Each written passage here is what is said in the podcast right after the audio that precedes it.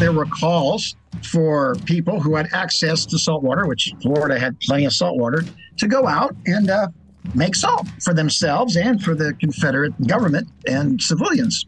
Also, uh, you could make a lot of money doing that. So patriotism and profit walked hand in hand for people who all of a sudden decided that uh, boiling salt might just be a good idea.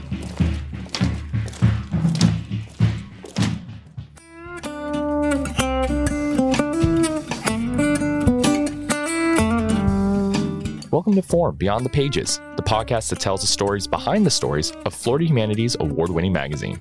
I'm Andrew Quintana. In our inaugural season of this new podcast, we'll be speaking to the writers who penned the articles in our fall 2023 environmental issue of Forum, This Land We Love. This week, Florida historian Robert A. Taylor speaks with me about his article, A Salty Story. Florida is infamous for the picturesque salt water that fills its marshes and beaches. It's something that brings millions of tourists to the Sunshine State every year. But at a time when Florida was still in its infancy, this natural resource was helping turn the tides of one of the biggest battles to ever happen on American soil. Salt mining became a profitable business as Confederate Florida weaponized this everyday commodity during the Civil War. It's this perplexing piece of history Robert dug up for his story. Robert A. Taylor is a professor of history and the dean of the College of Psychology and Liberal Arts at the Florida Institute of Technology. He has edited, co edited, authored, and co authored eight books, many of which focus on Florida's role in the Civil War.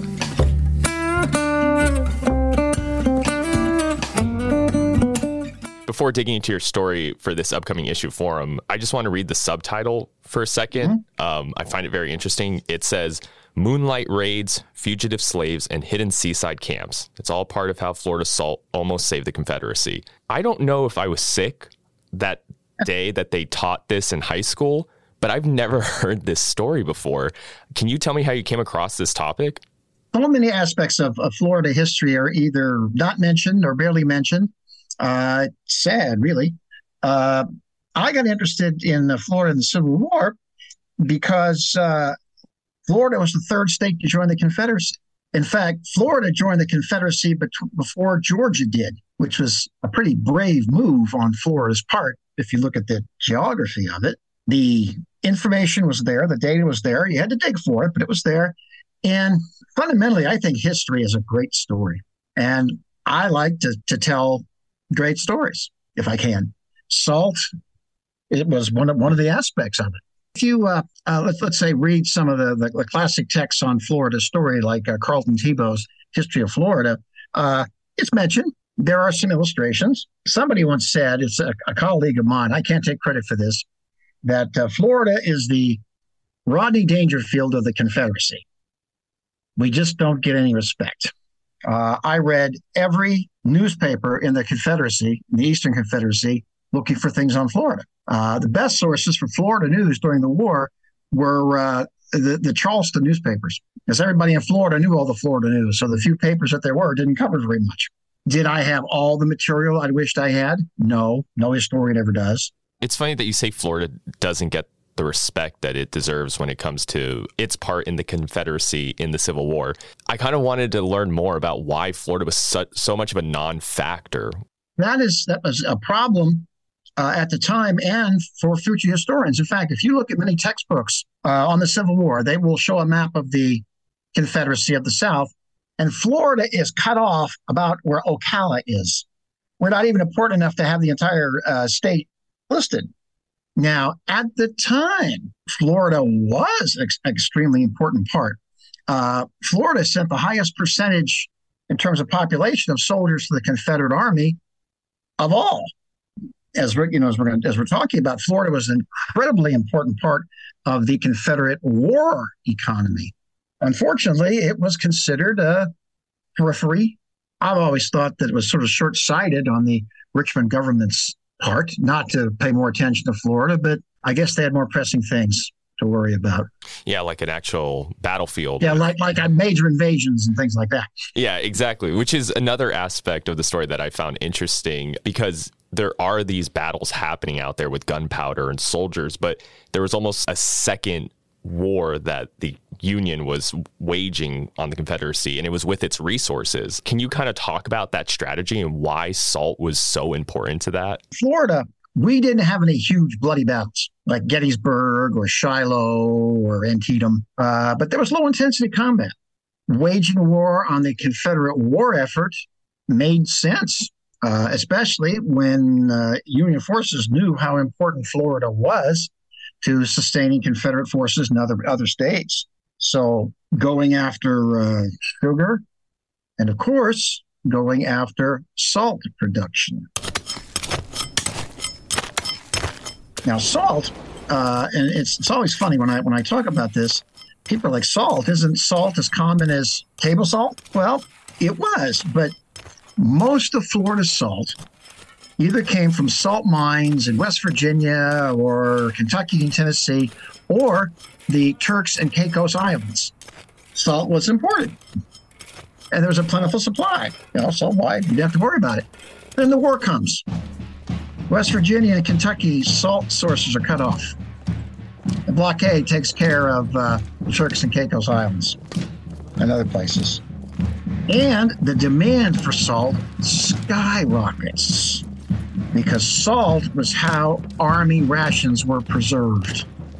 Salt was also important for tanning leather. So when salt started drying up, this was by late 61, early 1862, this was a serious problem. There were calls for people who had access to salt water, which Florida had plenty of salt water, to go out and uh, make salt for themselves and for the Confederate government and civilians. You could do that. So you could be a patriot by doing that. Also, uh, you could make a lot of money doing that.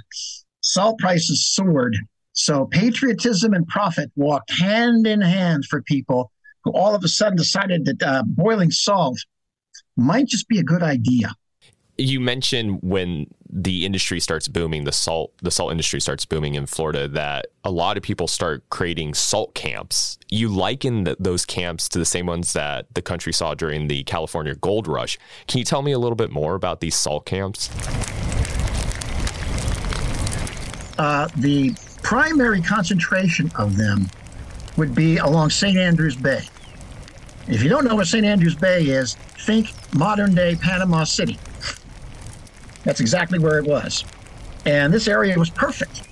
Uh, plenty of salt uh, water, salty marshes, plenty of firewood, uh, easy access to Georgia or Alabama, where the market is for salt.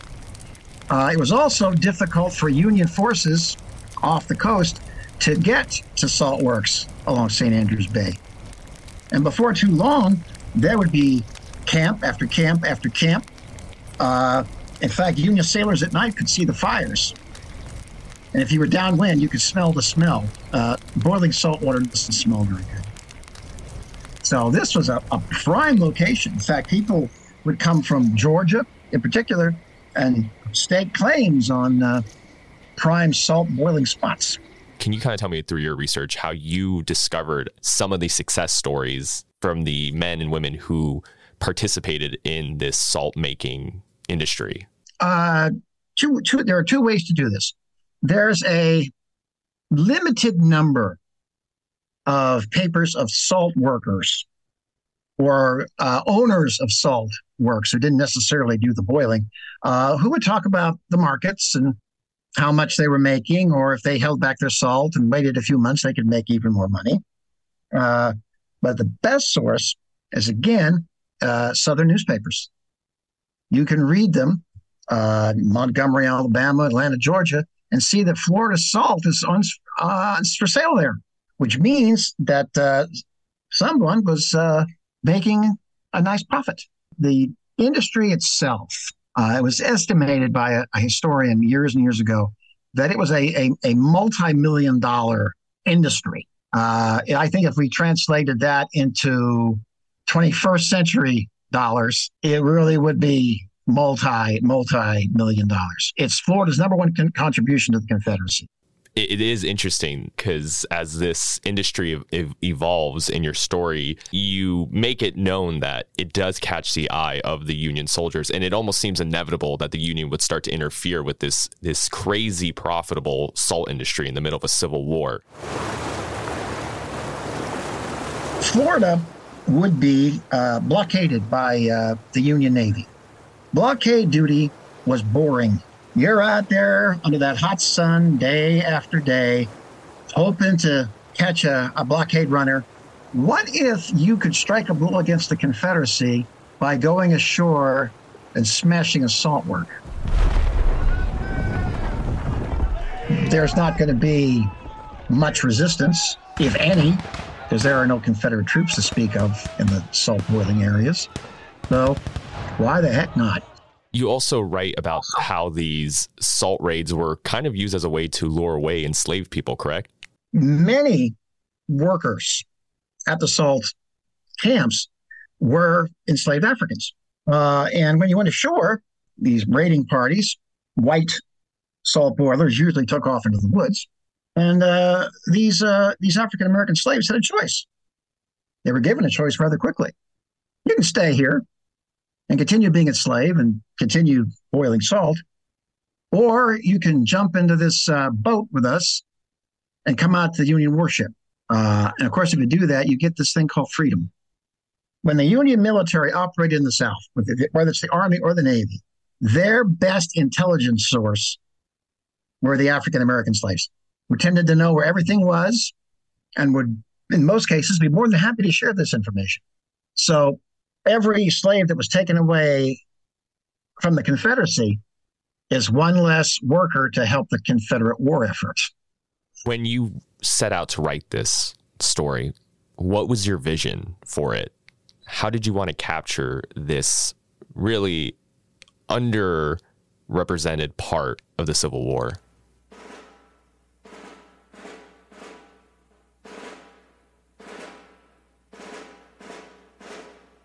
Uh, as as I said, the thing of it is, this was not an, an a quote unquote easy topic to to do. Uh, material was scattered all over the place. Reading all those uh, microfilm newspapers, I'm, I'm sure, decreased my uh, eyesight, but it was worth it because I learned where to find Florida news, and it's not in Florida. That's what his, historians do. That's what I what I what I tell young historians that you get a topic and you just you just dig in there and just keep digging. But you also have to know, okay, this is the time to stop the research and write this thing.